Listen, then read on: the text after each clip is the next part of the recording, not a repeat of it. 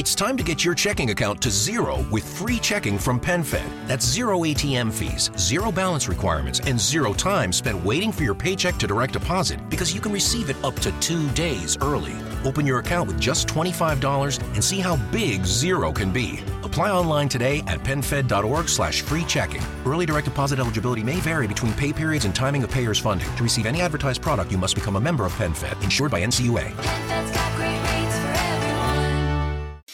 Bene, bentornati nuovamente live su questi canali digitali.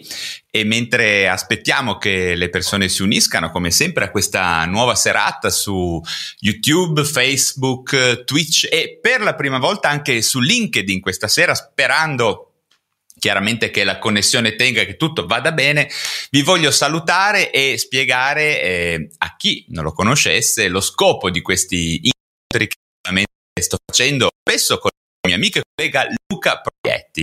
In questa serie di live io e Luca abbiamo pensato di incontrare alcuni personaggi della scena italiana che siano in qualche modo connessi con la salute mentale, ma per fortuna non solo psichiatri, anzi l'idea è di espandere le nostre conoscenze verso aree meno conosciute per noi. E personalmente sono sempre stato molto interessato a fare 4 chiacchiere assolutamente informali, ma non per questo poco approfondite, con diverse figure professionali, quindi psichiatri certamente, ma l'interesse è rivolto anche a psicologi, formatori, medici di altre specialità, cosa che mi interessa molto, coach e chiunque effettivamente avrà cose interessanti da condividere sulla salute mentale, il benessere psichico e le neuroscienze in un'ottica che sia moderna, il più possibile trasversale e alternativa ai filoni, chiamiamoli mainstream, che si sentono sia sul web ma anche sui media più tradizionali.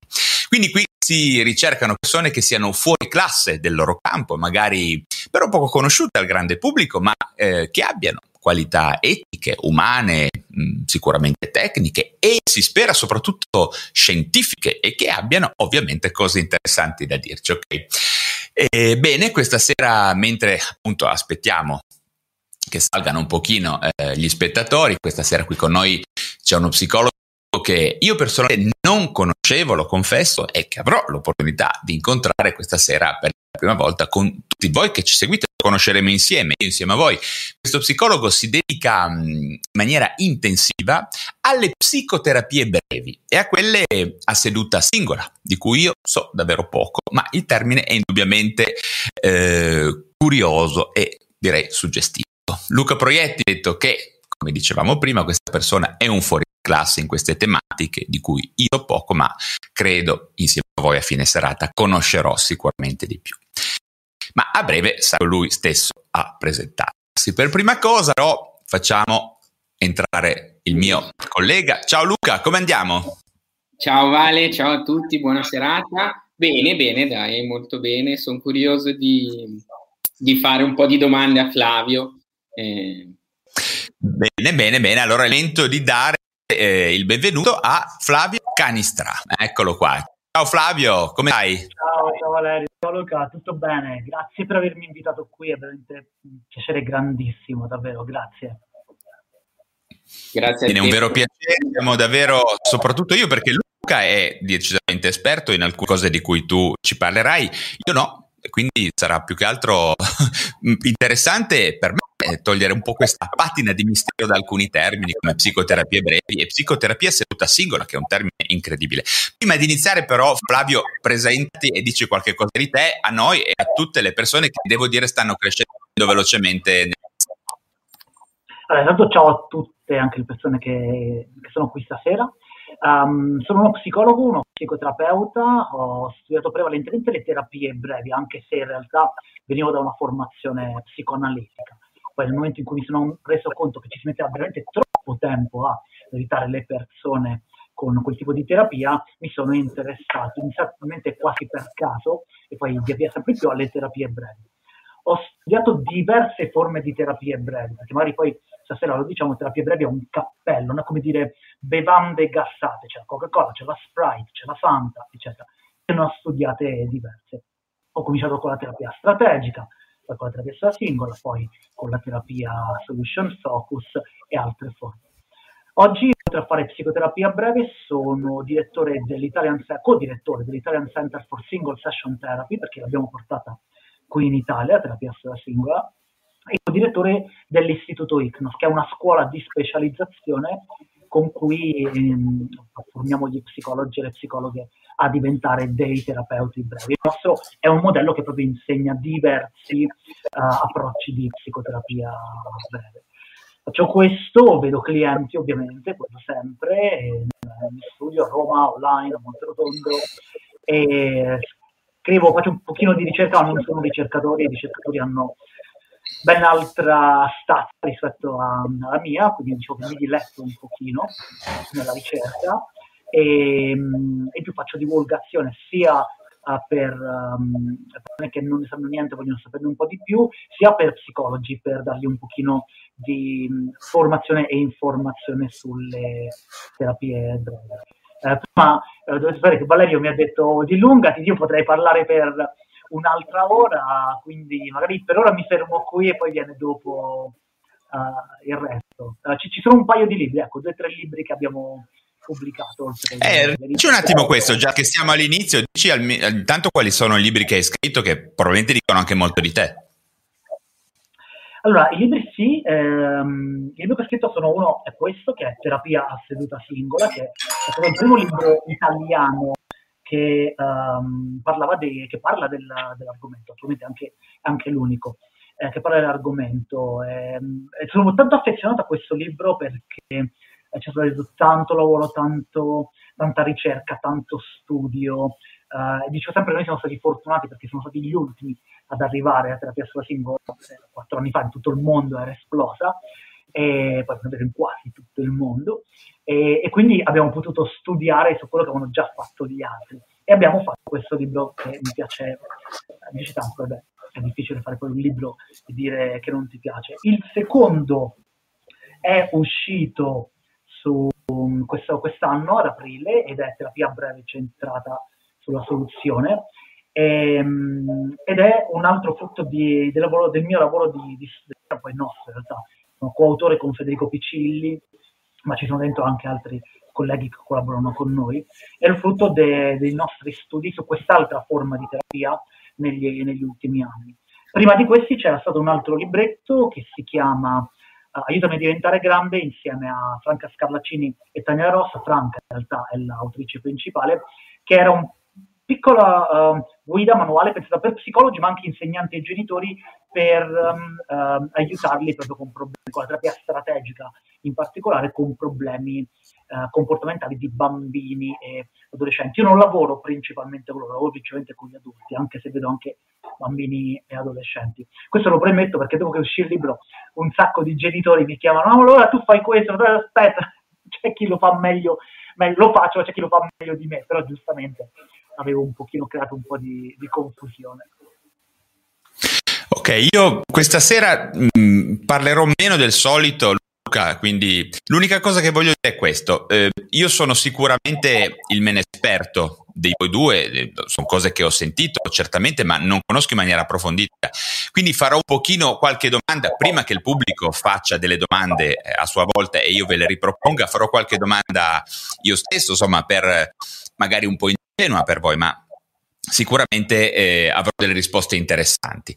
Il primo punto che vorrei chiedere è questo. Molta gente, chi ha problemi di salute mentale, spesso si lamenta, come tu stesso hai detto, Flavio, della lunga durata delle psicoterapie, sia per non parliamo di quelle psicodinamiche, insomma, che poi la mia formazione, che conosco bene il problema, ma anche interventi cognitivo-comportamentali, sistemiche, motivazionali, sono varie, e si lamentano le persone della loro lunghezza, no? Dell'essere addirittura prolisse in alcuni casi. Spiegaci un po' bene, facci un po' un'introduzione su questo tema che a me interessa davvero molto, sulla questione della brevità della terapia e addirittura sul fatto che parliamo di psicoterapia seduta singola, che ovviamente non è esattamente quello che probabilmente il nome fa intendere, però insomma questa è proprio l'introduzione. Faccio la prima domanda che probabilmente ti farebbe il pubblico. Sì, a te e anche a Luca. Certo. Ok, certo. Allora, Iniziamo da una cosa, questo è un tema che mi interessa tanto, negli ultimi anni ci sto lavorando molto, perché ci dobbiamo chiedere prima di tutto perché le terapie sono lunghe. Richard Fish, che era uno dei pionieri della terapia breve, lui fondò il Brief Therapy Center a Palo Alto, quindi il centro di terapia breve a Palo Alto, questa cittadina universitaria della California, diceva: guardate che prima di Sigmund Freud le psicoterapie erano brevi, non duravano tanto. In realtà non è proprio corretto, perché potremmo dire che prima di Sigmund Freud la psicoterapia, come la intendiamo noi oggi, non c'era. Però il punto che coglie è comunque interessante. Sigmund Freud, la psicoanalisi, un certo modo di vedere la terapia dei problemi dell'anima, come li chiamano al tempo, i problemi della psiche, i problemi psicologici, un certo modo di vedere, di fare le cose, ma prima di vedere, perché il fare è una conseguenza, è stato ed è quello che allunga tanto le terapie. Su questo ci sono andato a parlare in un convegno in Australia, ne parlerò tra 2 giorni in un convegno che facciamo online, che abbiamo organizzato con i massimi esperti di terapia a seduta singola, ed è il tema di un mio capitolo di un libro sulla terapia a seduta singola inglese uscito pochi mesi fa, che si chiama Single Session Thinking, scusate, e poi il titolo è lunghissimo, non mi ricordo adesso, però Single Session Thinking si trova. Che cosa significa quindi che il modo di vedere influenza la lunghezza della terapia? Lo faccio con un esempio molto pratico. Dovete sapere che esiste all'interno della psicoanalisi in particolare un costrutto teorico che si chiama fuga nella salute. Cosa significa? Freud, quando iniziò a fare le terapie, in realtà non ci metteva anni per curare i pazienti. Le sue terapie duravano settimane, mesi al massimo. Mi ricordo, tra l'altro, Flavio, scusami se ti interrompo, quando Freud ha trattato Wagner, poi non so se leggenda metropolitana o meno, in teoria un giorno ci ha messo, no? 4 ore passeggiando per il fiume di Vienna. E ci sono 3 casi documentati di Sigmund Freud. Questo di Wagner, il caso di Catarina, un'infermiera, e un caso uscito nel 2015 di una signora che all'epoca era 90enne londinese, che disse: ho parlato una volta con Sigmund Freud, avevo un problema, mi ha cambiato la vita in una seduta. Che succede? Qui usciamo un attimo dalla storia e entriamo nella mia interpretazione. Sigmund Freud si trova di fronte a una serie di casi con cui la sua terapia va bene con Anna, va bene con Marco, va bene con Stefania, ma invariabilmente succede una cosa che succede con qualunque psicoterapia, potremmo dire con qualunque forma di terapia. Arriva Massimo e il tuo modello con Massimo non funziona. Cosa fa Freud? Cerca di costruire la terapia in una maniera un po' più complessa per includere anche Massimo e il suo problema.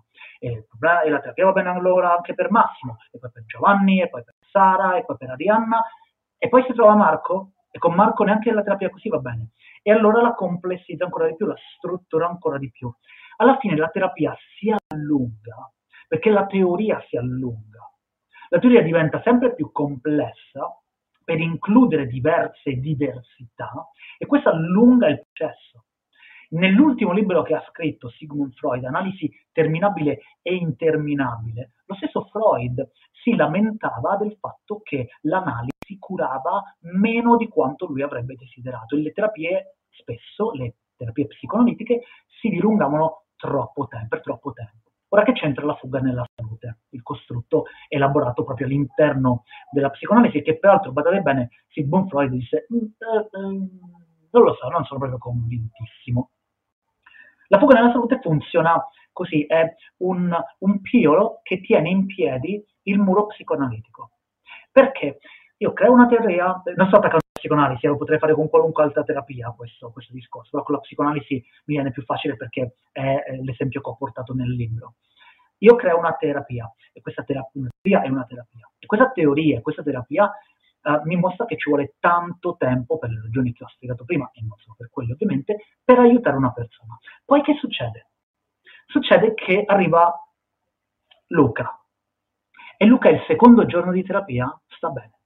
Il secondo giorno di terapia arriva e mi dice: non ho più i miei sintomi, mi sono passati gli attacchi di panico. Ora io ho un problema, perché la mia terapia, la mia teoria mi dice che questo è impossibile. La mia teoria mi dice che ci vogliono anni per risolvere il problema. Come diavolo è possibile che Luca in 2 sedute ha risolto il problema? E allora mi invento, la mia teoria sta per crollare, e allora mi invento un puntello, un costrutto che la sostiene, è il costrutto di fuga nella salute. Luca si sta inventando, il suo inconscio sta facendo qualcosa, lo sta facendo fuggire nella salute per non affrontare veramente il problema. Che badate bene, non è falso. A volte è quello che facciamo, no? Guardiamo dall'altra parte, mettiamo la testa sotto la sabbia, mettiamo il problema sotto il tappeto per non vederlo. Certo che dire che a volte facciamo questo, dal dire che tutte le volte in cui il Luca di torno risolve il problema in 2, 3, 5 sedute, anziché in 2, 3, 5 anni. Dire che quello è lo standard, il fatto che tutte le volte che questo succede è una fuga nella salute, è un altro paio di maniche. E allora ecco che io ho creato una teoria e tutta una serie di costrutti puntello che mi portano ad andare avanti nella terapia, ad allungare gli anni di terapia. Luca viene, dice che sta bene, e io gli dico no, questa è una resistenza, tu non stai bene. Questo è il tuo inconscio che vuole non farti affrontare il problema. Decenni dopo arrivano in realtà scusate, non decenni dopo, poco dopo, ma ce ne accorgeremo decenni dopo, poco dopo succede una cosa che oggi nel 2020 e 2021 noi capiamo perfettamente. È la seconda guerra mondiale. È la seconda guerra mondiale e voi immaginate che tornano questi soldati dalla guerra, con quelli che chiamavano gli shell shock, oggi li chiamiamo disturbi post-traumatici da stress, psicosi a go-go, flashback, incubi ricorrenti, ansia, angoscia, eccetera. E lo Stato, in particolare lo Stato americano, ma gli Stati in guerra in generale, dicono ai loro psicologi e ai loro medici: voi non ce li potete rimandare in guerra tra 8 anni. Questi devono andare sul fronte tra 8 settimane, tra 8 giorni se possibile. Inventatevi qualcosa. Ed ecco che in quel periodo che nascono le prime terapie brevi, anche se non vengono ancora chiamate così. È in quel periodo perché siamo costretti a fare terapia breve. E oggi noi questo lo capiamo, perché fino a 1 anno e mezzo fa c'erano tanti detrattori della terapia online, nonostante ci fossero tante ricerche che ne dimostravano l'efficacia. Ma quei detrattori, quando sono stati costretti, detrattori in buona fede, quando sono stati costretti a fare terapia online perché c'era il lockdown e altrimenti non avrebbero potuto vedere i loro pazienti, hanno iniziato a dire: ma sai che c'è la terapia online, effettivamente funziona, la sto provando e funziona. Nardone, che fa terapia breve, lui stesso ha detto: ragazzi, io ero scettico sulla terapia breve, pensavo non si potesse fare perché manca la comunicazione non verbale, che è un aspetto che io ho sempre detto essere importante, e invece ragazzi vi dico che si può fare, nella stragrande maggioranza dei casi si può fare. È stata un'ammissione importante, ok? Perché poi viene una persona che fa terapia breve da sempre, ok? Ma al di là di quello c'è invece chi diceva per altre ragioni che non si poteva fare la terapia online, e il Covid ci ha reso, che non si poteva fare lo smart working, vale per tutto, non solo per la psicoterapia. Il Covid invece ci ha fatto cambiare, shiftare il nostro modo di vedere le cose. È uno shift meno drammatico, è successo negli anni, fine anni 80. Cioè questo terapeuta israeliano, Moshe Talmon, che ho intervistato e che ci sarà peraltro dopodomani, che un giorno si ritrova nella stanza, nell'ufficio del direttore, lui lavora in California, anche se era israeliano, il Kaiser Permanente, questa mastodontica organizzazione sanitaria americana, lavorava lì, si trovava nell'ufficio del direttore del suo reparto e vede questa pila di casi, c'è scritto dropout degli ultimi 10 anni. E lui dice: posso dare un'occhiata? Il direttore gli fa: certo. Da un'occhiata e vede una cosa strana, che tante persone si fermano dopo una seduta, tantissime, a prescindere dall'approccio del terapeuta, dagli anni di esperienza, che fosse psicologo, psichiatra, assistente sociale o psicoterapeuta. E si domanda perché, controlla le proprie cartelle e vede che anche lui ha questa cosa. E allora decide di fare una telefonata a 200 pazienti, peraltro metà li chiama lui, metà li fa chiamare da un assistente, in modo tale da evitare quel bias di conferma, ah sì dottore, no ma io sto bene, con lei non si preoccupi, eccetera. E il 78%, cioè prende 8 su 10, gli dicono: ma sai, sono venuto per una sola seduta perché mi è bastata, non avevo bisogno di altri incontri. Da lì iniziamo a Michael Hoyt, che è il mio mentore, e a Robert Rosenbaum, fanno proprio una prima ricerca sistematica con inizialmente 60 pazienti, fanno la stessa cosa, vedono che, numero uno, circa il 50% gli dice alla fine della seduta: se una seduta mi basta, non ho bisogno di altro, perché in quel caso glielo chiedono. All'inizio gli dicono, oggi cercheremo di dare il massimo, alla fine vediamo se la seduta ti è sufficiente, se non ti è sufficiente te ne andiamo un'altra. E il 50% dicono, sai che c'è, mi è sufficiente. E ai follow-up fatti a 3, 6, a 12 mesi, l'80% continua a dirgli, l'ho risolto quel problema, non ho più bisogno di psicoterapia. Ecco il mindset. Flavio, ti chiedo una cosa riguardo questo, nel senso che a volte si sente dire, ok, una terapia breve, a maggior ragione una terapia seduta singola, ma non è che poi i sintomi mi tornano? Sì, questo è un altro bellissimo costrutto che è stato creato a puntello, il fatto del sintomo che ritorna. Mi sfugge il termine tecnico. Come si dice quando il sintomo ritorna? Diamine. Esattamente una terapia seduta. Cosa? Ricaduta. Ricaduta, sì, però c'è anche lo spostamento, scusami, lo spostamento del sintomo. Se tu mi guarisci... Okay. È più una terminologia psicanalitica. Psicanalitica, esatto. La psicoanalisi diceva, se tu mi vai sul sintomo, quello me lo sposti, perché tu devi andare quello che c'è, quello che c'è dietro al sintomo. Se mi vai solo sul sintomo, quello si sposterà da un'altra parte. La letteratura scientifica ci ha dimostrato che non è vero. Peraltro... un'osservazione interessante l'ho letta nel libro del mio collega Fabio Leonardi, Psicoterapie tra miti e realtà. Lui dice, ma non è che non funzioniamo per compartimenti stagni. Come tu dici che se vai sul sintomo, non vai su quello che c'è dietro, il sintomo ritorna, io ti posso dire, se tu vai dietro, non mi vai sul sintomo e quello non me lo guarisci. La verità è che noi siamo dei sistemi. Gli elementi sono connessi tra di loro. Se vai sul sintomo, vai su quello che c'è dietro. Se la tua teoria poi è che devi anche lavorare su quello che c'è dietro, ci vai su quello che c'è dietro. Così come se vai su quello che c'è dietro, vai sul sintomo. La domanda che ti devi fare è: qual è il modo più veloce di lavorare? Andare qui o andare qui? Questa è la domanda a cui sono partiti i terapeuti brevi.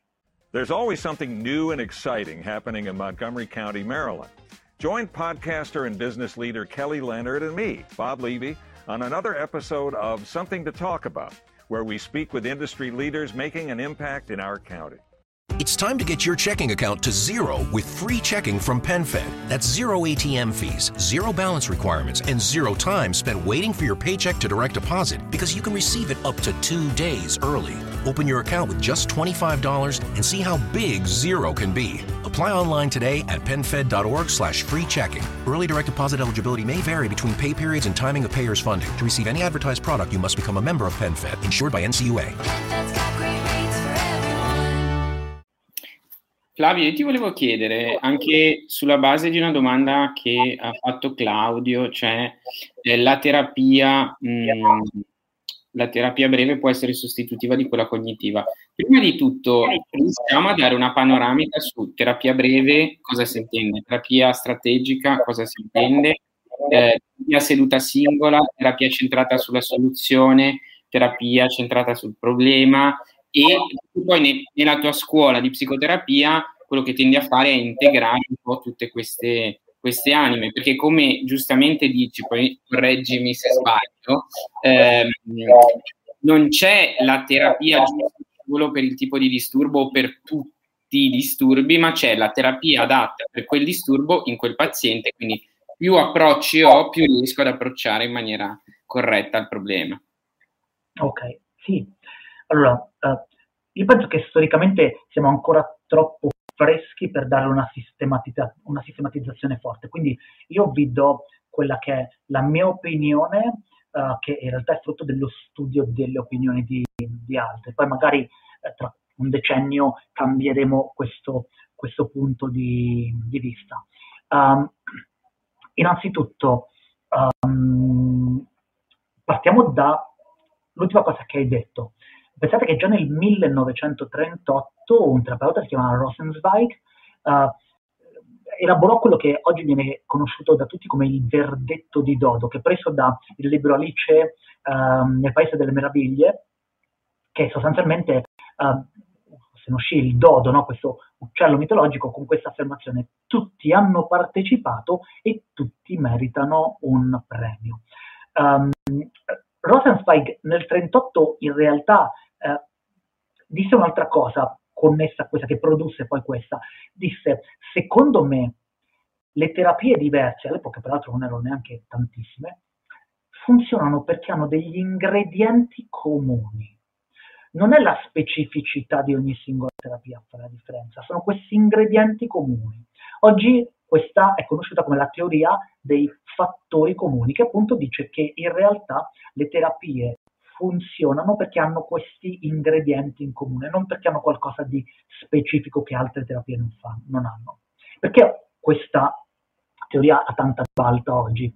Perché c'è stato tanto studio per dimostrare quello che oggi viene conosciuto anche come il paradosso dell'equivalenza, e questo studio ha portato proprio a scoprire questo paradosso. Cioè, sentite qui, tutti gli studi sulle psicoterapie, terapia strategica, solution focus, terapia singola, cognitivo-comportamentale, psicoanalisi, terapie psicodinamiche in genere, EMDR, tutti gli studi sull'efficacia ci dicono che sono efficaci. E tutti gli studi sull'efficacia ci dicono che sono efficaci allo stesso livello. Uno studio una volta dice che è un po' di più e un altro dice che è un po' di meno. Siamo più o meno allo stesso livello di efficacia. Di efficacia, non di efficienza, che è quanto durano. Però ora siamo sull'efficacia. Ora, di fronte a un cumulo di dati enormi che ci dice questo, oggi è sempre più difficile poter dire il mio approccio è migliore degli altri. Okay? È veramente... significa trascurare dei dati troppo importanti. Quindi un tipo di teoria che sta andando avanti è quella dell'usare l'approccio giusto per la persona giusta. Nelle ultime 2 decadi si parlava soprattutto dell'approccio giusto per il problema giusto, in particolare negli anni 80-90 in particolare. La cognitivo-comportamentale è meglio per la depressione, la psicoanalisi è meglio per disturbi di personalità. In realtà le ricerche degli ultimissimi decadi hanno dimostrato che in realtà non è proprio così. Questo anche perché sembrava bello dire: dai, tu prenditi queste e io mi prendo queste altre, ma in realtà nessuno vuole cedere terreno, quindi anche questo influenza un po' la ricerca. La ricerca in psicoterapia è tanto influenzata dalla bandiera che porta il ricercatore. Se tifi Lazio, la Lazio è la cosa migliore, se tifi Roma, la Roma è la cosa migliore. Questo funziona anche nella scienza, ahimè. Quindi perché noi proponiamo un approccio multiteorico che non è integrato? Multiteorico significa che tu ti cambi il vestito a seconda dell'evento.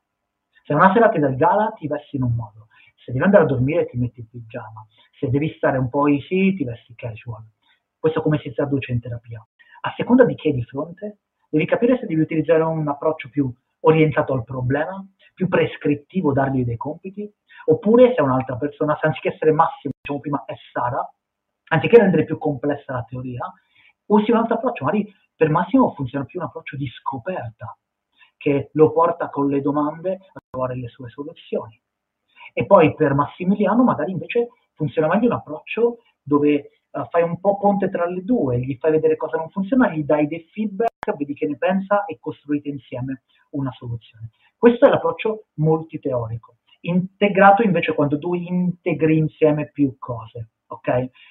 Nella nostra scuola puoi fare un'integrazione in realtà, ma perché noi insegniamo questi 4 modelli, che sono la terapia strategica, la terapia centrata sulla soluzione, la terapia sulla singola e la terapia strategica familiare, che hanno un background epistemologico uguale, quasi identico, e anche teorico molto vicino, quindi è facile integrarli insieme e non rischi di andare, riprendo la metafora del vestito, andare vestito con i bermuda, lo smoking, la tiara delle Wings, per dire.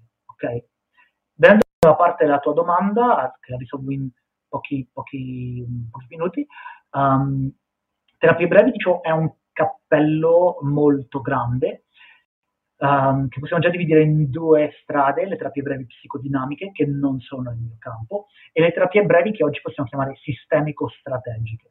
Per farla semplice, sono sistemiche perché fanno parte della, attingono molto alla teoria dei sistemi, che in soldoni dice che l'uomo non lo puoi prendere come una monade, come curo l'uomo e vado nel suo inconscio e escludo tutto il resto, lo devi includere nei sistemi in cui vive. il sistema di coppia, il sistema familiare, il sistema di gruppo, il sistema sociale, il sistema lavorativo, e che dice anche che quando fai qualcosa con la persona, questo influenzerà chi ha attorno, e quindi devi considerare l'attorno che è attorno alla persona.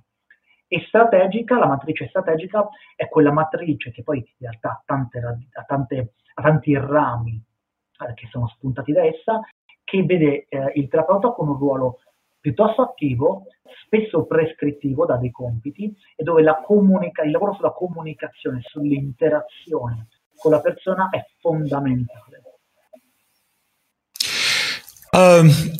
Io volevo intervenire un secondo, Flavio, grazie, perché sta iniziando a dipanare i miei dubbi e la situazione è meno misteriosa per me. Poi torneremo sulle, magari ti chiedo nuovamente la questione delle sedute, della terza seduta singola. In realtà volevo portare a Flavio, ma anche a Luca, mi faccio un po' portavoce del pubblico questa sera. C'è un problema strisciante, c'è un enorme elefante nella stanza quando si tratta di psicoterapie. La gente ha difficoltà a scegliere lo psicoterapeuta per una ragione molto semplice, che è difficile che vadano da uno psicoterapeuta e lo psicoterapeuta gli dica: il mio approccio non è adatto al tuo problema. Ok? Inoltre tu parlavi di efficienza e di efficacia. Efficienza, fare le cose bene; efficacia, fare le cose giuste. Ok? Può essere che la psicoterapia strategica sia efficiente per quel problema, ma non siamo sicuri dell'efficacia del singolo terapeuta. Quindi ci sono molte persone che si lamentano, lo dico perché io sono a contatto con tantissima gente che mi segue, che si lamentano di: come faccio a trovare lo psicoterapeuta giusto? Ci sarà uno psicoterapeuta che mi dirà: no, non sono io la persona giusta, vai da quell'altra. Oppure continuerà a insisterà per ragioni ovvie, non sto neanche a specificare, cioè che nel senso siete in tantissimi e c'è una grossissima competizione di mercato fra di voi. Un po' come dire: io vado allo psichiatra e io dico al mio paziente: io ti do una medicina. Ma quale medicina? La medicina ti do, questa medicina. Ma mi dica: no, è una medicina, prendi questa medicina. Insomma, è un po' questo. Ti sto facendo una domanda che a te sembrerà un pochino ingenua, ma in realtà è la più frequente domanda che mi fanno a me quando mi parlano della possibilità di scegliere uno psicoterapeuta. Perché ti faccio un esempio: ci sono psicoterapeuti che arriva da loro una persona in fase euforica o un grave depresso melanconico, e invece di mandarlo subito dallo psichiatra, cioè senza neanche stringergli la mano, subito dallo psichiatra iniziano un processo. Ok? Quindi in situazioni di gravità io ho visto purtroppo persone suicidarsi, rovinarsi, spendere soldi, fare tante cose. Ecco, è un po' questo che le persone, gli psichiatri, noi da parte nostra abbiamo un enorme mondo di casini che poi potremmo affrontare. Però diciamo nell'ambito della psicoterapia questi sono un pochino i punti nodali che spesso la gente sento che ci chiede, mi chiede, e ti chiedevo un po' cosa ne pensi. Insomma, come fa una persona che sente di dover fare un percorso psicoterapeutico? Quali consigli gli daresti in questo senso sulla scelta dello psicoterapeuta, su come dirmi? Cioè, è una domanda molto difficile, Flavio, me ne rendo conto. Sì, sì, perché mi piacerebbe che la ricerca in psicoterapia fosse arrivata a un punto tale da poter dire: per il problema A fai X, per il problema B fai Y. Ci sono mode, ce ne sono tuttora, ce ne sono state, ma che poi svaniscono dopo un po'. Il paradosso dell'equivalenza è proprio, a mio parere, ci svela un po' questo, se lo vogliamo ascoltare. Ci dice che in realtà sembrano più o meno tutte equivalenti a prescindere dal problema. Correggimi se sbaglio, Flavio, a proposito del paradosso dell'equivalenza. Parrebbe, da quello che ho detto io, che l'assetto personologico del terapeuta sia il primo fattore di efficacia. Well. Shopping for a car? Yep. Carvana made financing a car as smooth as can be. Oh, yeah? I got pre-qualified instantly and had real terms personalized just for me. Doesn't get much smoother than that. Well, I got to browse thousands of car options on Carvana, all within my budget. Doesn't get much smoother than that. It does. I actually wanted a car that seemed out of my range, but I was able to add a cosigner and found my dream car. It doesn't get much... Oh, it gets smoother. It's getting delivered tomorrow. Visit Carvana.com or download the app to get pre-qualified today. Taking charge of your future starts with taking the first steps. And saving up to $30 a month on Cox Internet with the Affordable Connectivity Program makes those steps easy to take. Whether they bring you to click upload on your first short film or join now for an online book club. Applying is easy. See if you qualify at cox.com/ACP. Non-transferable one per household. Application and eligibility decisions are made by the FCC. L'assetto personologico, che intendi nello specifico per assetto personologico? Intendo il modo in cui il terapeuta sta nella relazione col paziente, come il modo in cui parla, il modo in cui si presenta, il modo in cui interagisce, la sua efficacia comunicativa, insomma, la parola abusata, l'empatia, tutte queste cose. Allora, sì, fammelo specificare un po' meglio, che peraltro poi risponde, spero, alla domanda di prima. Effettivamente uno dei fattori che si è visto più correlato all'efficacia è la relazione terapeutica. In realtà un sottoinsieme della relazione terapeutica, l'alleanza terapeutica. Chiediamo un pochino meglio, ma in modo semplice. La relazione è il tipo di relazione ovviamente che si instaura con il paziente, è costituita da tanti elementi, tra cui anche l'empatia, ok? Quindi riuscire a entrare in contatto con la persona. Quindi se come assetto personologico, più che la personalità del terapeuta, intendiamo la sua capacità di coltivare, di costruire una buona relazione, assolutamente sì, questo è un fattore importantissimo. Pensa che l'alleanza terapeutica, che dicevo è un sottoinsieme un elemento, potremmo dire, costituito stavolta di altri elementi della relazione terapeutica, predice nel 97% dei casi il successo di un terapeuta rispetto a un altro. Quindi il 97% delle volte se un terapeuta ha avuto successo e tu no, è perché probabilmente è stato più bravo a stabilire un'alleanza terapeutica con il paziente. Che cos'è però l'alleanza terapeutica? L'alleanza terapeutica è data da quattro cose: dalla capacità del terapeuta di definire, di concordare un obiettivo comune con il paziente. Quindi un terapeuta che viene e ti dice tu devi fare questo e tu non sei d'accordo, ma ne sta già facendo un primo errore. Il secondo elemento è il concordare, l'accordo sui metodi e i significati che nascono all'interno della seduta. Questa è un po' più specifica.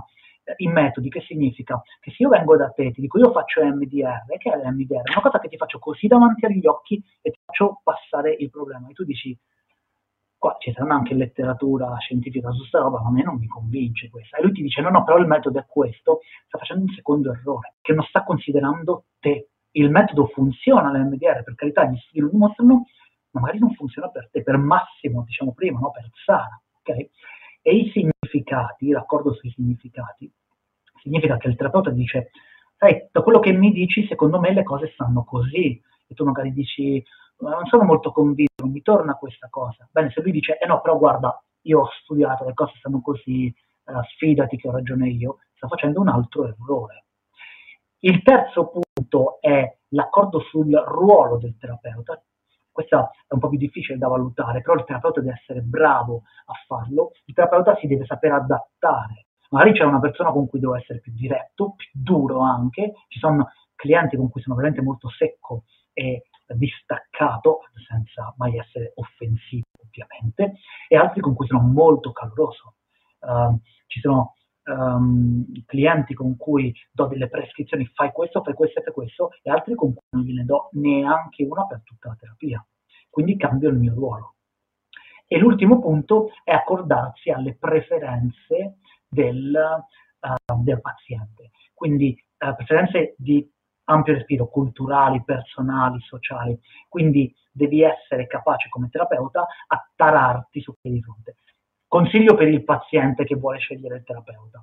Prima cosa, guarda su internet e vedi se la persona ti ispira, sia a livello viscerale, magari se ha dei video, se scrive un blog, su Instagram, sia poi, approfondisce un po' di più, a livello di quello che dice, a livello un po' più tecnico su come lavora. Perché se ti fa una buona prima impressione, è probabile che sarà capace di instaurare con te, col modo in cui tu funzioni con l'unicità di persona che sei, una buona relazione. E visto che abbiamo detto che la relazione e l'alleanza determinano gran parte del successo terapeutico, è molto probabile che quella terapia andrà, è molto più probabile che quella terapia andrà a buon fine. Però c'è un secondo punto che devi unire a questo, che è molto, questo è mio personale, onestamente. Io a tutti i miei pazienti dico, in qualunque fase della terapia, che siamo all'inizio, che stiamo andando avanti da un pochino, che stiamo andando avanti da molto, se per 3, massimo 4 sedute consecutive non cambia niente, io alzo le mani e mi fermo. Perché per come penso io la terapia, per come l'ho studiata io, per come la pratico io, se per 3-4 sedute di seguito niente è cambiato, io mi sto perdendo qualcosa, non riesco a capire, mi manca un pezzo ed è molto improbabile che con una quinta, una sesta, una settima seduta riesca a trovarlo. Quindi mi fermo, alzo le mani e ti saluto. Non tutti i terapeuti lo fanno, non per disonestà, ma per approccio teorico, perché come dicevamo all'inizio, se il mio approccio teorico mi dice che ci vogliono tanti anni, tanto tempo per risolvere un problema, non ti può mai dire che per 4 sedute consecutive le cose se non migliorano dobbiamo stoppare. A volte anche perché magari non è facile mettersi in crisi, no? Anche se la prima cosa che dobbiamo fare come terapeuti e come psichiatri in generale. Non è semplice. Lo dico con poca convinzione, ma non voglio fare il figo, perdonatemi. Io mi sento in realtà in grande difficoltà, lo dico davvero, quando vado oltre le 10 sedute. Però qua fatemi fare un aggiustamento, ci sono tanti pazienti che vedo per più di 10 sedute, però perché mi rendo conto che il percorso sta andando.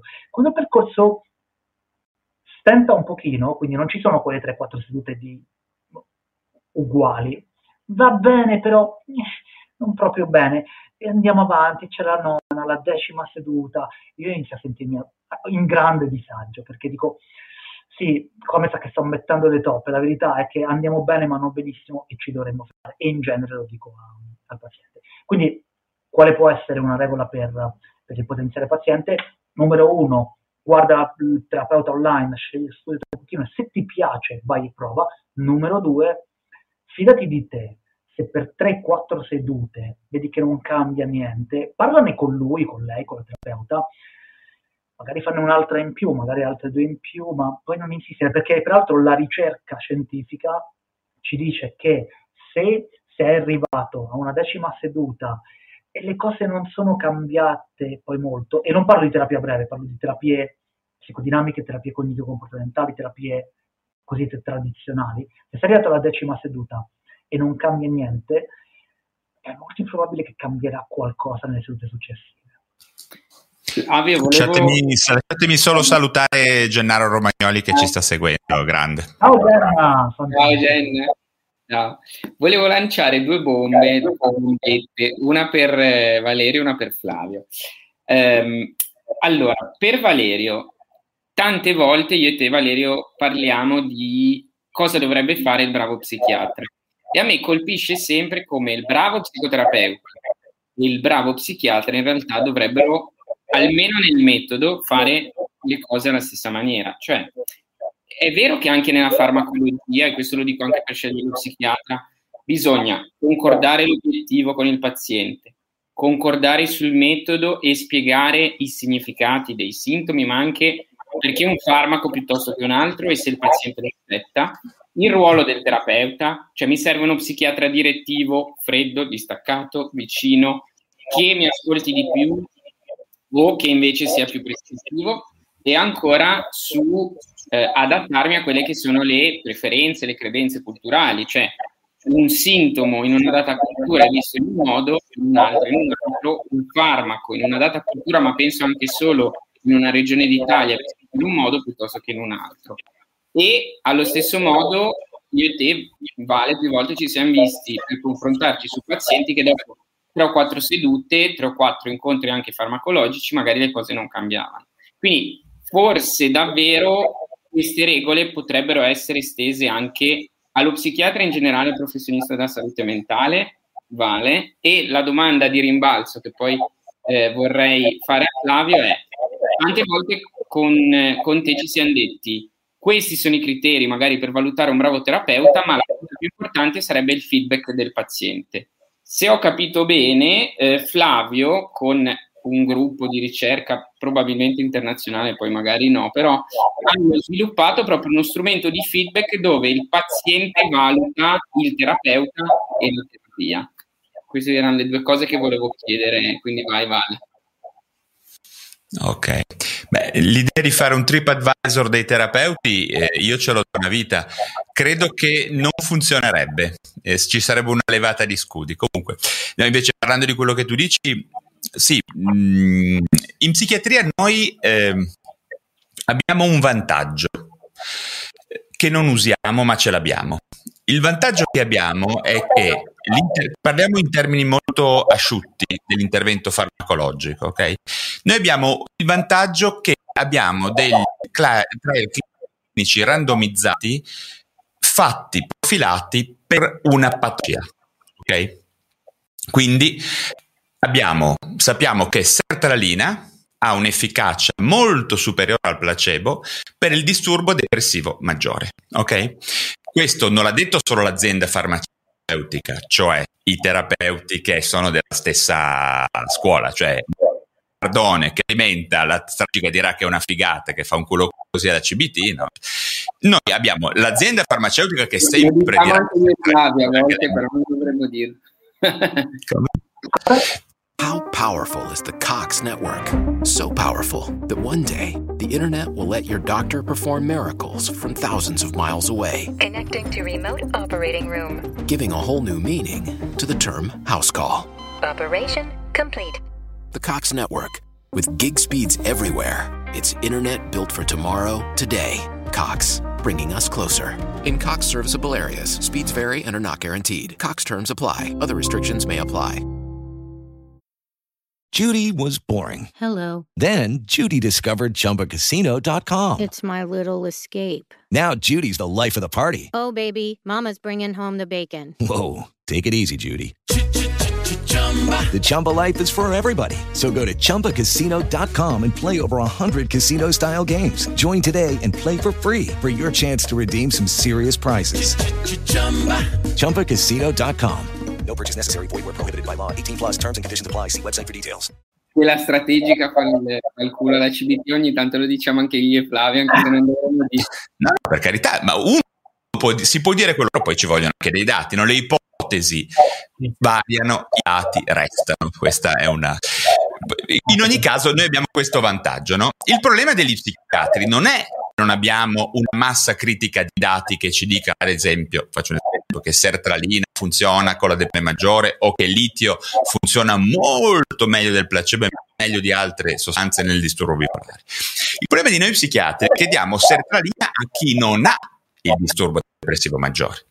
Noi abbiamo persone che vengono, si separano, perdono il lavoro, la mamma si incazza con lei, hanno l'umore deflesso e decidiamo che sono depressi, ok? Quindi perdiamo tutte le altre 4, anzi 5 dimensioni della depressione, che adesso non so farci bene, quindi decidiamo che chi ha l'umore deflesso è depresso, o meglio dire, ha il disturbo depressivo maggiore, dove lì sì la sertralina funziona, ma se mi licenziano dal lavoro puoi darmi anche un secchio di sertralina, che non starò bene, ok? Quindi questo è il problema della psichiatria, il primo problema. Il secondo problema della psichiatria è che comunque noi siamo esseri umani che aiutano altri esseri umani, e quindi quello che diceva Flavio è anche presente in noi, cioè come siamo nella relazione. È vero, la relazione è indubbiamente la stabilità, è il primo, però dietro questo c'è come siamo noi, ok? Il controllo che abbiamo su di noi, la nostra qualità, diciamo, la nostra competenza relazionale, lo strumento relazionale, come chiamavano, no? Gli psicanalisti italiani. Quindi questo strumento qua noi ce l'abbiamo, lo sappiamo usare, l'abbiamo affinato, lo conosciamo, ce l'abbiamo dalla nascita, per fortuna abbiamo dovuto acquisirlo, no? Quindi questa cosa qua resta, perché se io prendo ricetta alla persona giusta, ma gliela tiro con la fionda e non gli neanche a guardarti una volta in faccia, questa persona qua non prenderà il farmaco giusto. Cioè, quando inventeranno la pillola perfetta per la patologia perfetta, rimarrà sempre il problema che noi dovremo instaurare. Noi psichiatri dovremo instaurare una relazione E questo è un problema in un mondo in cui i medici appunto tirano le ricette ai pazienti con la fionda, okay, è un problema. Quindi questo ce l'abbiamo anche noi psichiatri. Noi abbiamo il vantaggio, a mio parere, che gli psicoterapeuti non hanno. Io sono psicoterapeuta anche se ormai sono anni che non lo dico neanche più. Però nel senso, noi questo vantaggio qua ce l'abbiamo indubbiamente, ok? Però restano questi due punti: fare la giusta diagnosi, ok, perché sertralina funziona per il disturbo maggiore, non un mio licenziamento, ok, perché se no rischiamo, invece di avere un buon welfare, no, che ci danno pillole invece che lavoro o che eguaglianza sociale, ok, questo è un grosso problema che c'è già adesso. Quando diciamo che un tot di italiani prendono troppi psicofarmaci, beh, è vero, ma non è che questi italiani hanno tutti la depressione, ricordiamoci, è un reverse engineering che non funziona, ok? Siamo noi psichiatri che lo abbiamo troppo spesso.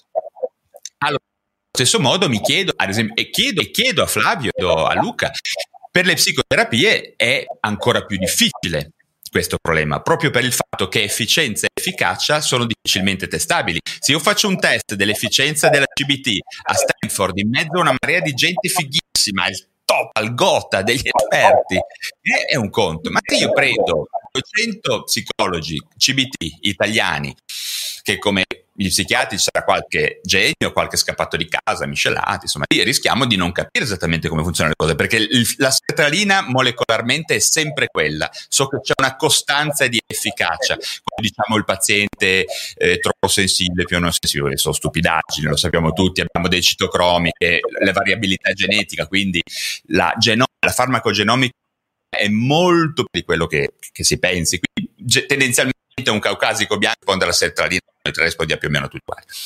Il problema è che non sempre la diagnosi è giusta, ok? Quindi lo stesso discorso invece può essere fatto per le psicoterapie, dove magari abbiamo un intervento strategico breve che funziona, se lo fa Flavio o Luca, che siete figli pazzeschi. Se lo fa magari io, che lo conosco bene, ma metti che quel giorno lì non lo sto facendo bene, perdo, diciamo, la potenza molecolare della sertralina, fra virgolette, lasciatemi dire, ok? Il vostro intervento, l'intervento potrebbe essere sprecato in un contesto personologico sbagliato. Vale, ti lascio continuare o lascio rispondere. Volevo dirti che comunque io ci vedrei a fare strategica. Sono troppo pelato per fare strategica, ci vogliono capelli più lunghi, ho capito. Io in realtà io pensavo perché ora fa che tu fossi un preparato strategico, quindi guarda, anche vedendo i tuoi video, ci vedo tanto anch'io.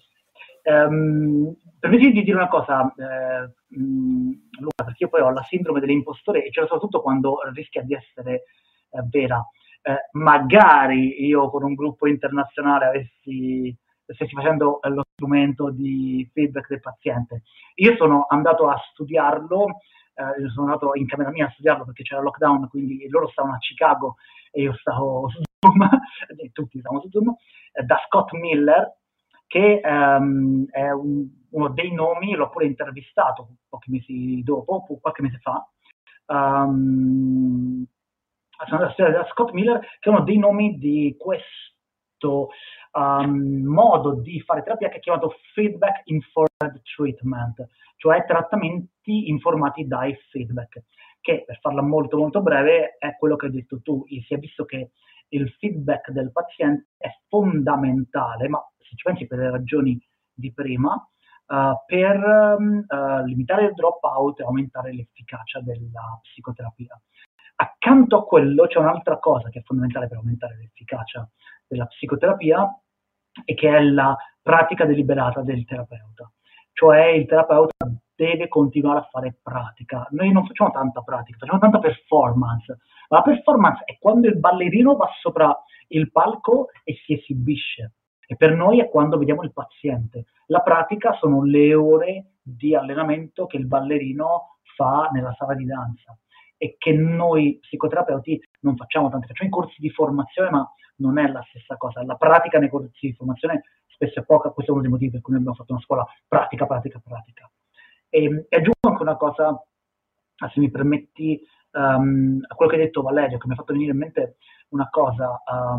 Qualche tempo fa mi sono dilettato nel calcolo matematico, sono pessimo in matematica, quindi non so come mi è venuta in mente questa cosa, e vedendo la diagnosi del disturbo depressivo maggiore, che ora non mi ricordo onestamente a memoria i criteri, quanti sono, però fai 5 su 9, mi pare, 6 su 9, non mi ricordo, andando a fare il calcolo combinato, vengono fuori 126, se mi ricordo bene il numero, configurazioni diverse.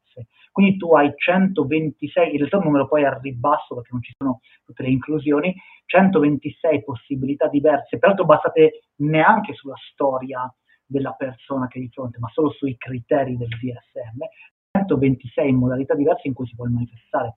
E a mio parere è un'aggiunta a quello che dici, no? Dai il secchio di sertralina, la persona che è stata licenziata, non stai considerando qualcosa di fondamentale della sua vita, o come psicoterapeuta tratti, perché noi abbiamo i manuali, i protocolli che funzionano, devi fare ABCD, fai ABCD con il paziente depresso, perché non è ti dice che il paziente è depresso, ma già stai sottovalutando il tipo di persona, quindi di depressione che ti trovi di fronte.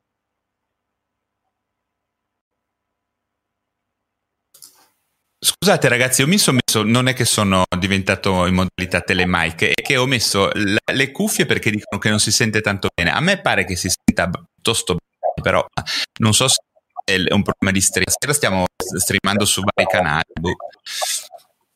Spero, voi sentite bene, no ragazzi?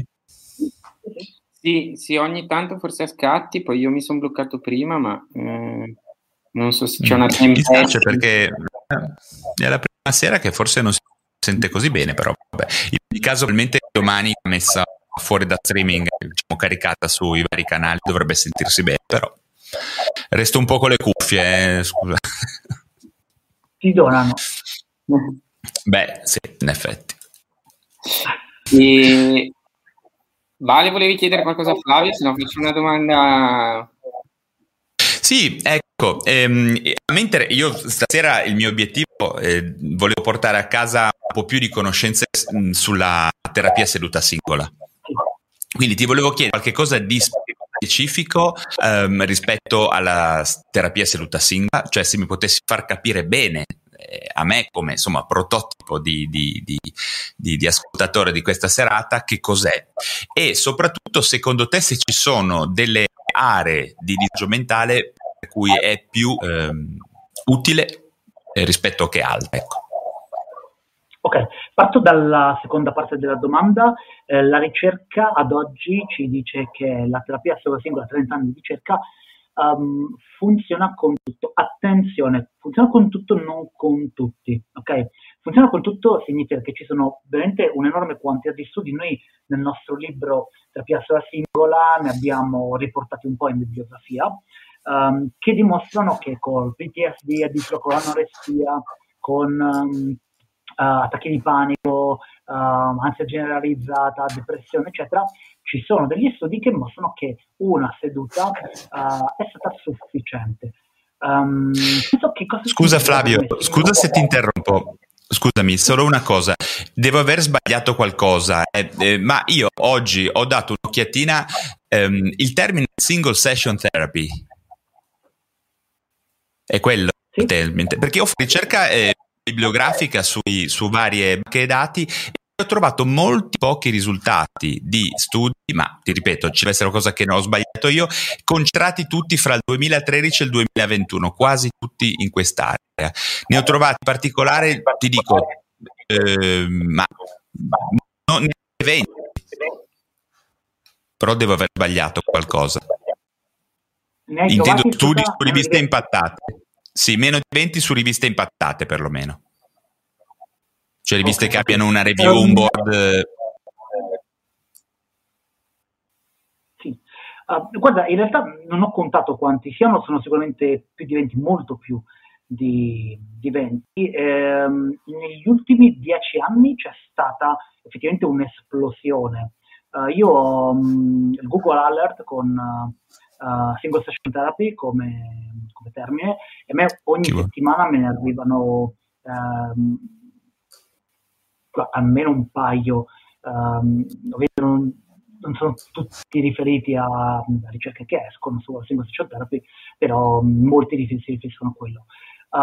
Il termine non è universale, a volte è la single session intervention, a volte è one session therapy, a volte è la single session work, però ci sono tanti studi anche sistematici fatti parliamo di RCT, fatti con criteri di inclusione molto stringenti.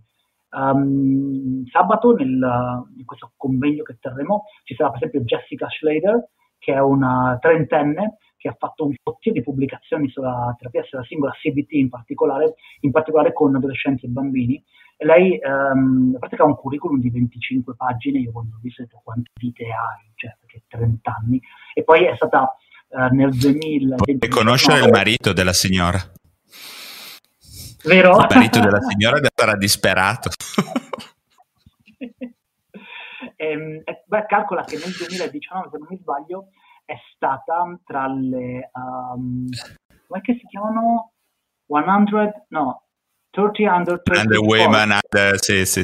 Beh, allora ecco, conosco quel gruppo di persone, non hanno il marito. Non hanno il marito. Dal fatto Facebook sembra che un essere umano maschile c'è e un cane. Non ho detto che non abbiano relazioni, ho detto che non hanno, raramente hanno il marito. I 113, quelle lì sono molto, insomma, sono vere macchine da guerra. Sì. No, Jessica è carinissima, simpaticissima e wow. E dicevo che lo dicevo qui, no, forse dicevo un po' che ore fa che facciamo l'open day, 7 giorni fa, non lo so, è uscita una nostra ricerca, questa sì ci sono anch'io, che è una review sistematica sugli studi di terapia seduta singola con i disturbi d'ansia. E solo lì ne abbiamo messi 18 e peraltro abbiamo avuto dei criteri di inclusione incredibilmente stringenti, perché altrimenti erano molto di più. Quindi io non sono un ricercatore, quindi non so dirti cosa può essere andato storto nella ricerca. Già da Pietrabissa, invece, che ho anche intervistato con una collega, una nostra docente, anche lei... Sì, lei l'ho trovata nella ricerca delle keyword di Brief Therapy. Sì. Lei la trovò essere una costante già da Pietrabissa. Sì, già da, è fenomenale. Detto questo, vi sto dicendo di che cosa stavamo dicendo? No, ti chiedevo se mi potevi spiegare, diciamo, in maniera for dummies, cos'era? Sì, allora, partiamo dal generale.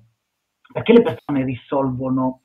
Perché a molte persone, in media a una persona su due, il 50%, gli studi vanno dal 40 al 60%. Com'è possibile che riescono a non avere bisogno di altri incontri?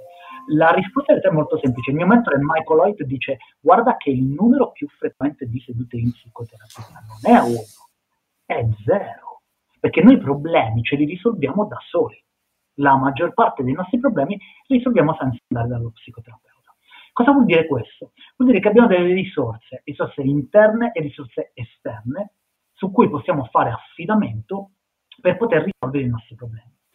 Nel momento in cui noi psicoterapeuti capiamo questo, perché non facciamo una terapia basata sull'aiutare la persona a, 1, individuare le sue risorse, 2, metterle al servizio della risoluzione del problema.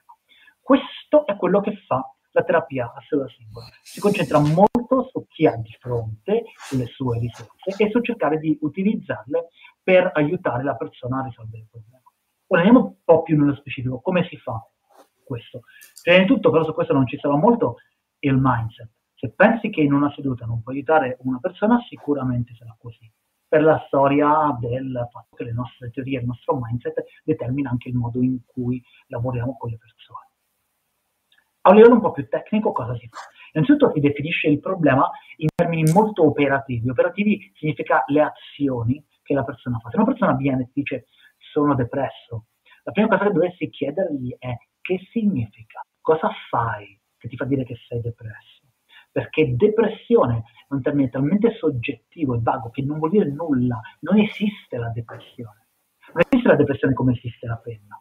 Se io ti dico prendimi la penna, tu mi prendi questo, non mi prenderai mai questo. Ma se ti dico prendimi la depressione, che cosa mi prendi? Quelle 126 configurazioni mi prendi. E il modo in cui tu la chiami depressione, magari non è la depressione, era mi ha mollato la ragazza e sono triste, non depressa.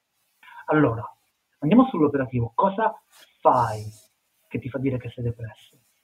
E la persona in questo modo inizia a dirti una serie di cose tipo non mi alzo il letto, non faccio nulla, rifiuto tutte le uscite, piango tutto il giorno, non mangio, non faccio questo, non faccio, rinuncio. Citerebbe Giorgio Nardone, una macro categoria, una macro tentata soluzione disfunzionale dove dentro ci va tutto questo. Dopo aver definito il problema in termini operativi, definisci un obiettivo e definisci un obiettivo per la seduta. Alla fine di questo incontro, che cosa ti farebbe dire che è stato utile? Se avessimo solo questa seduta, cosa è la cosa più importante che dovremmo fare?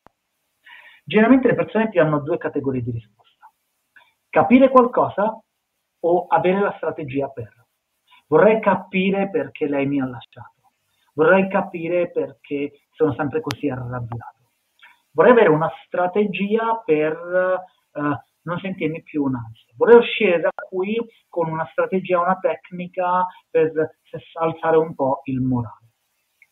Fatto questo, tu hai già la mappa di quello che puoi fare per capire come funziona, di come funziona il problema e di quello che puoi fare con la persona per farle dire che l'incontro le è stato utile. A questo punto però devi mettere in campo le sue risorse. Ci sono tanti modi per farlo. Jessica ne usa uno diverso da quello che usiamo noi, in California ne usano uno, in Australia un altro, in Texas, in Canada, Montebobbil e Arnos Live non sono altro ancora. Ti dico quello che usiamo noi. Noi chiediamo la teoria del cambiamento del cliente, questa è una elaborazione di Duncan e Miller. Teoria del cambiamento del cliente significa chiedere innanzitutto alla persona, ok, secondo te di che cosa hai bisogno per risolvere il problema? Di che cosa hai bisogno per iniziare a raggiungere quell'obiettivo che mi hai detto che vorresti raggiungere? La risposta più tipica è non lo so. Però se aspetti 6 secondi, c'è un motivo perché 6 e non 5, 4, ma è una banalità, la persona inizia a tirare fuori delle idee. Questo perché quando una persona ti dice non lo so, non ti sta dicendo non sono in grado di saperlo. Magari ti sta dicendo ci devo pensare un attimo, non mi sono mai posto questa domanda. Spesso le persone ti dicono ho fatto di tutto, ma quando vai a indagare cosa hanno fatto, vedi che o non hanno fatto tutto, hanno fatto qualche cosa, 1 o 2 cose e basta, o hanno fatto cose molto generiche, molto generali. Quando chiedi alla persona di che cosa hai bisogno secondo te, le stai permettendo di dirti quelle che secondo lei, secondo le sue risorse, i suoi metodi, possono essere delle cose che la possono aiutare. Generalmente qui avvengono 3 cose, hai 3 tipi di risposte.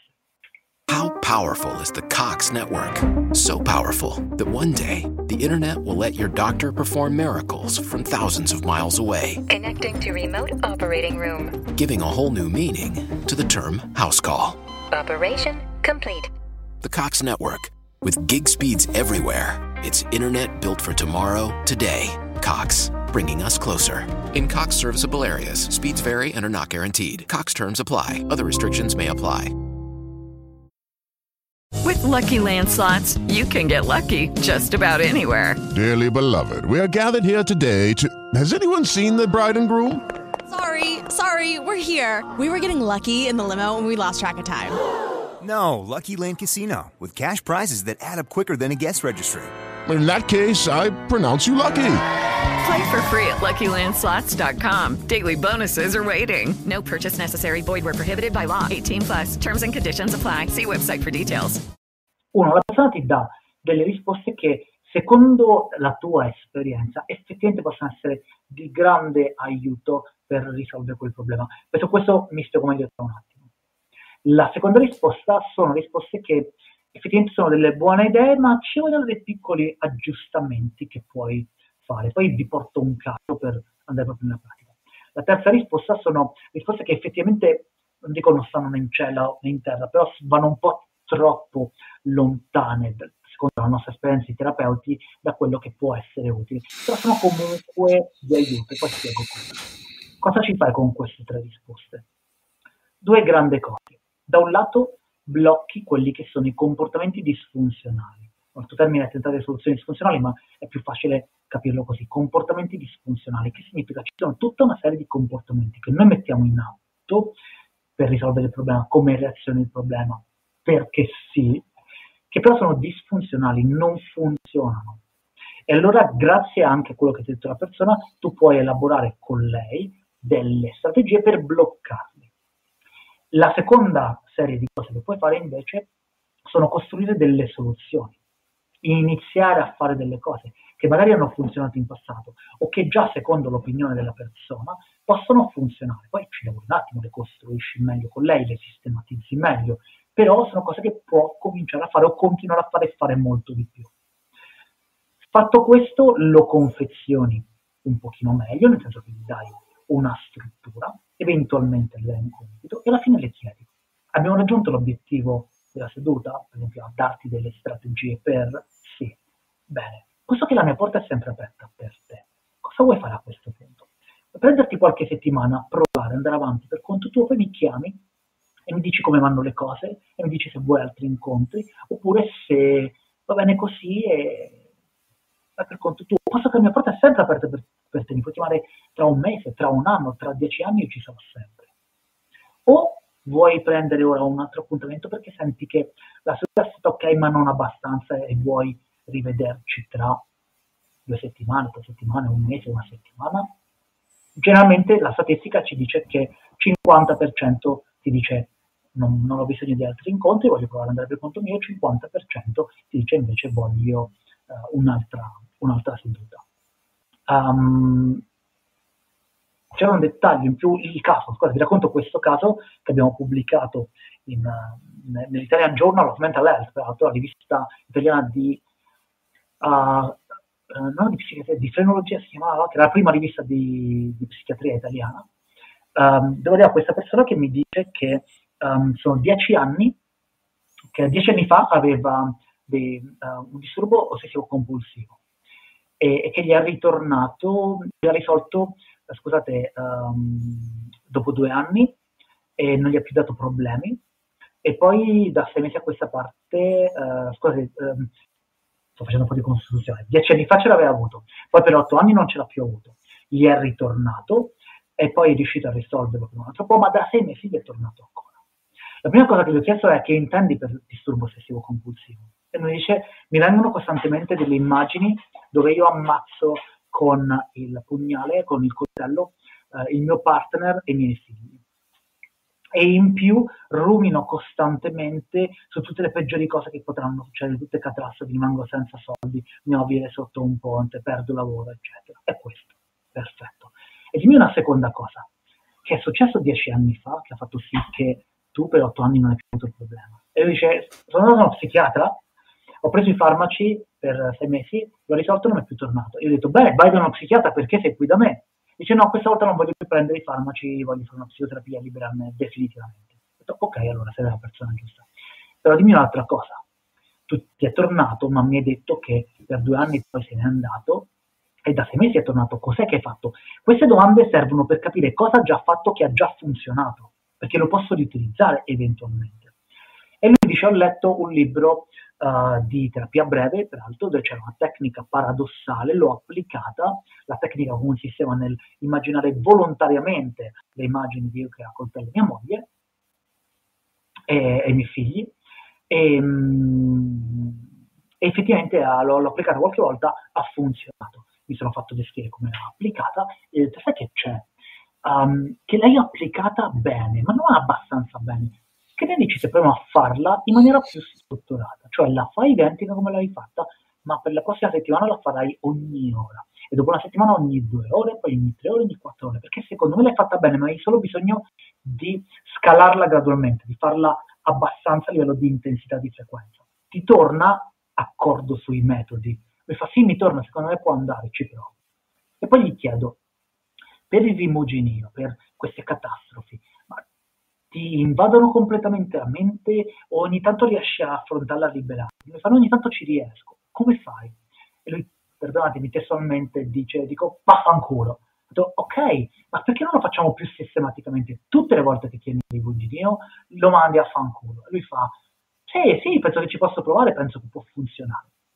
Alla fine della seduta faccio un pochino una sintesi del tutto e gli chiedo, senti, vuoi andare avanti per conto tuo oppure pensi di aver bisogno di altri incontri? Dice, no, provo ad andare avanti per conto mio, tra qualche settimana ci sentiamo e ti dico come va.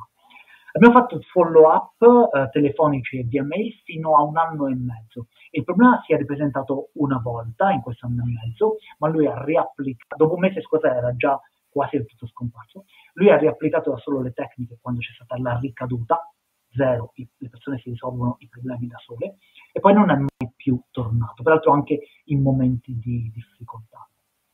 Questo è il modo in cui funziona una terapia sulla singola.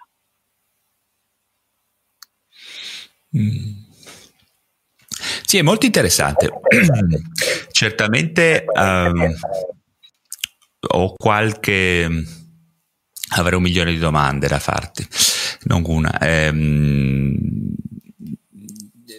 sto chiedendo appunto se diciamo l'impatto di pazienti che probabilmente arrivano nel tuo contesto è lo stesso impatto che arrivano nel contesto di un centro di salute mentale, ad esempio, nel senso che in questi casi qua io cerco sempre di stare molto attento a fare in modo che le persone abbiano diciamo non siano diciamo dissuase da utilizzare i farmaci quando è il momento. Io sono il primo, guarda, che non usa i farmaci e cerca di non usarli, però diciamo ci sono delle situazioni che oggettivamente richiedono degli interventi farmacologici, certo. Il problema dei pazienti in realtà è questo, che sono sballottati non tra metodi o diciamo interventi basati sulle evidenze, che io concordo perfettamente, sono sballottati da professionisti singoli, e mi spiego meglio. Se io invece che incontrare un Flavio Cannistrà nello studio da solo o un Valerio Rosso nello studio da solo, incontrassi un'equipe di lavoro, ok? Probabilmente all'interno dell'equipe di lavoro ci sarebbe la possibilità di fare una valutazione multidisciplinare. Alle volte è un problema sociale. Ci sono dei pazienti che gli chiedo, signora, ma senta un attimino, se lei avesse 100.000 euro in banca, la sua depressione continuerebbe? Molte persone dicono no, sarei sicuramente meglio, perché questo è una cosa che è frequente, no? Nel senso, ci sono spesso dei problemi sociali, infatti in un CSM c'è anche un assistente sociale che si occupa di quello. Quindi è un po' questo il problema che credo trovino le persone. Tu porti dei casi paradigmatici che io non ho dubbi a pensare che tu abbia avuto questo ottimo successo con questa persona, e mi suona bene peraltro. Mi viene da pensare per tutte le altre persone che hanno situazioni a cavallo, no? Che richiederebbero interventi integrati, eccetera, che invece di incontrare un'equipe di lavoro incontrano un professionista, no? E come tutti sappiamo, come dico sempre, quando hai un martello in mano tutto sembra un chiodo, ok? Per Nancy Andreasen o per Giorgio Nardone, credo, no? Insomma, avrà anche lui questo bias. Quindi questa è un po' la questione che tendenzialmente ritengo che sarebbe utile avere delle equip di lavoro piuttosto che dei professionisti, no? Perché potrebbe essere che c'è l'intervento singolo, la seduta singola, che mi piace, interessantissimo, molto bello, ora ho capito un po' meglio, spero che anche le persone l'abbiano capito, ma ci sono persone per cui probabilmente questo non funziona, ed è un peccato che incontrino invece che te un'equipe che valga tanto quanto vali tu, no? Cioè, quindi e possibilmente magari che fosse passata al Servizio Sanitario Nazionale, perché purtroppo ci sono persone che non hanno i soldi per una seduta, magari neanche per una seduta singola. Potrebbe essere che la prima ragione per cui la seduta è zero, non perché le persone risolvono proprio tutte il lavoro, perché tanta gente ha difficoltà a spendere 50-100 euro. E questo dobbiamo ricordarcelo, l'Italia è un paese in cui c'è una soglia di povertà non da poco, quindi è questo un po' il punto. Io sono convinto, ad esempio, che una persona come te manca nell'equipe di lavoro dove sono io, ok? Perché non ho dubbi, ora mentre tu mi parlavi mi vengono in mente dei pazienti che potrei dire, questo dovrebbe seguirlo Flavio, ora ci penso bene, no? Ed è un peccato che succeda questo, e questo è un problema della salute mentale che andrà affrontato, cioè che la salute mentale non la preservi, non la mantieni, non la recuperi tramite un professionista, cioè non c'è Batman, ci vanno gli Avenger, ci va un gruppo di persone che sappiano prendere in cura la persona, e questo è un po' il problema. La gente invece pensa sempre di andare dalla persona, perché abbiamo in mente l'idea, no, del guru, di quello bravo, no, del professore. Non c'è nessun professore che valga un'equipe di lavoro, neanche il più bravo, e questo è il punto. Guarda, concordo al 100%, peraltro fammi dire una cosa che va tra virgolette contro di me, ma io non devo dire questa cosa perché ci credo appieno, e mi sembra una disonestà intellettuale non dirla. Io non penso di essere un eccezionale terapeuta, penso di essere un terapeuta nella media.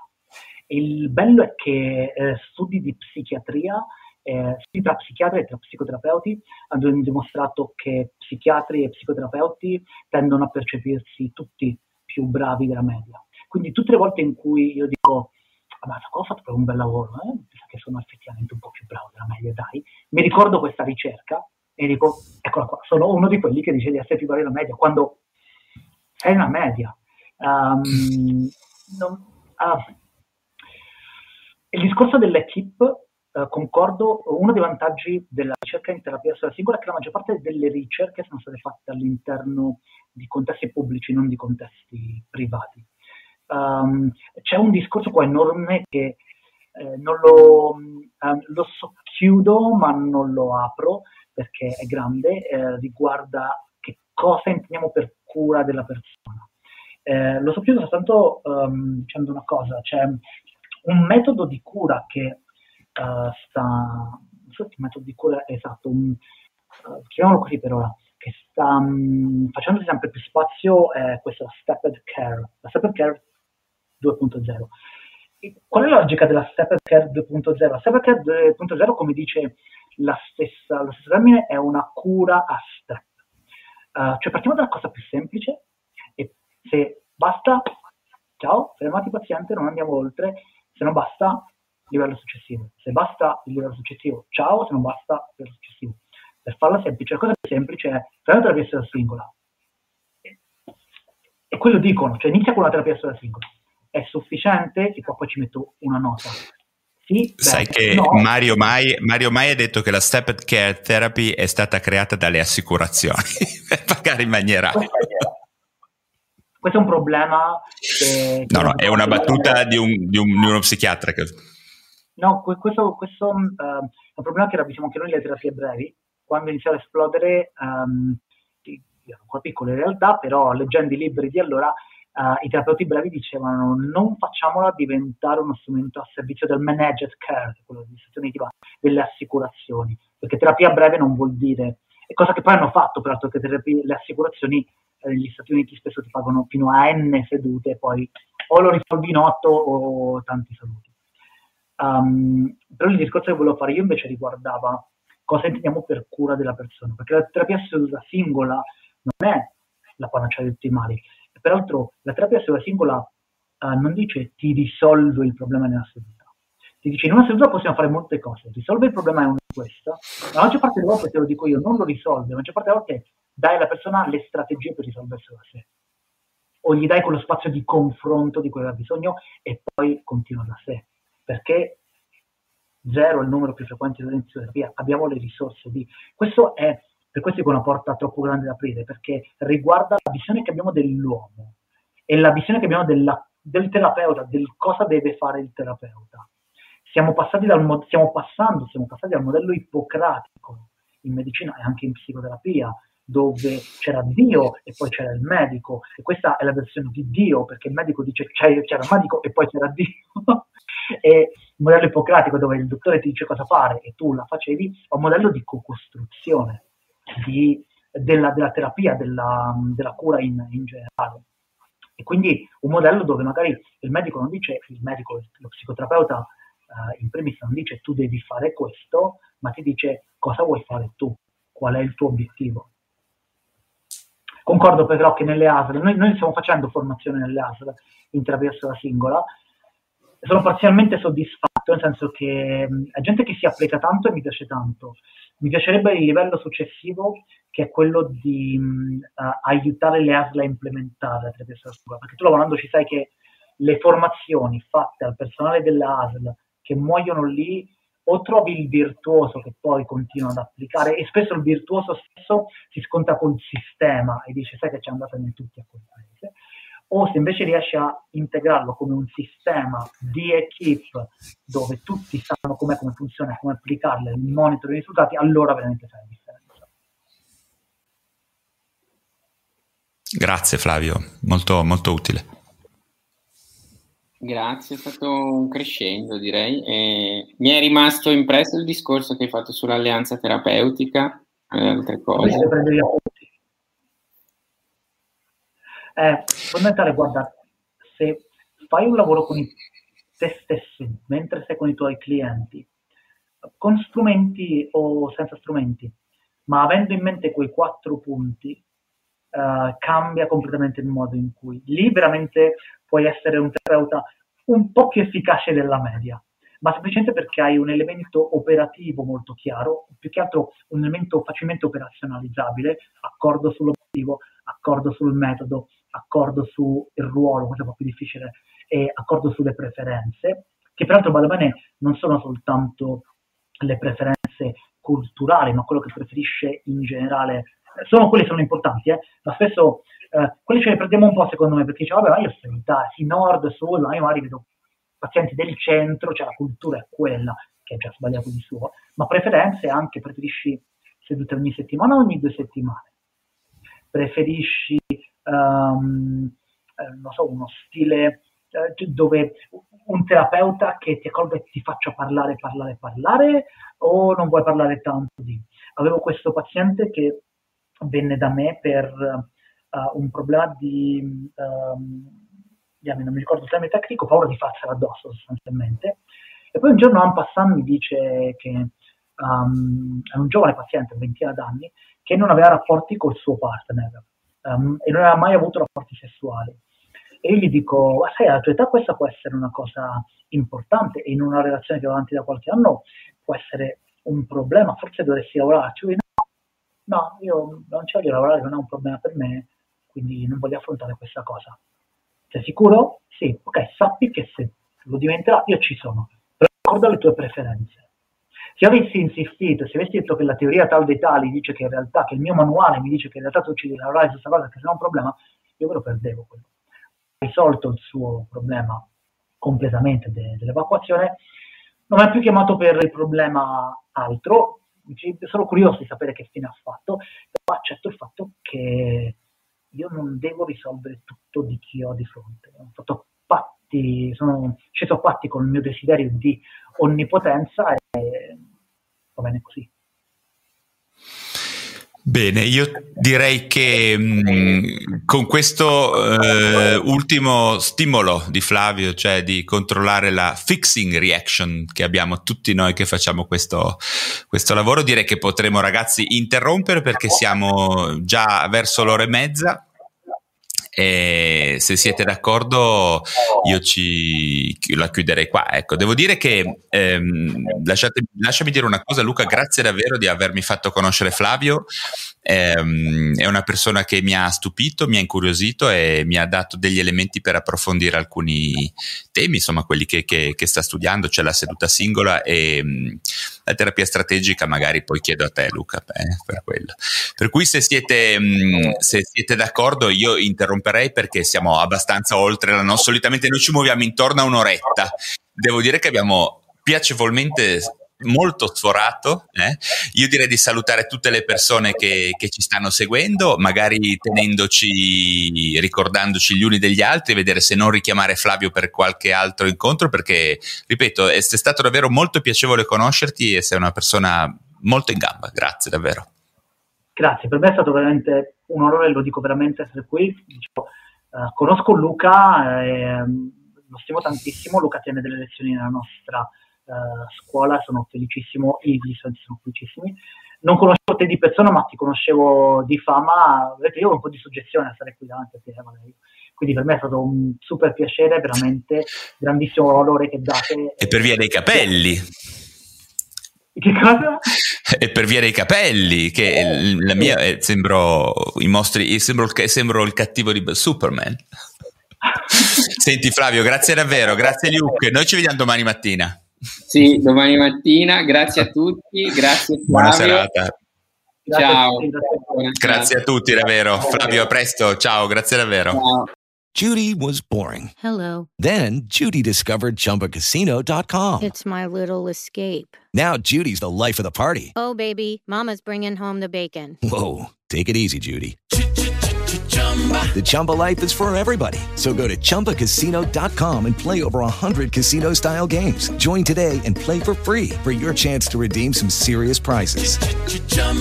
ChumbaCasino.com. No purchase necessary. Void where prohibited by law. 18+ terms and conditions apply. See website for details.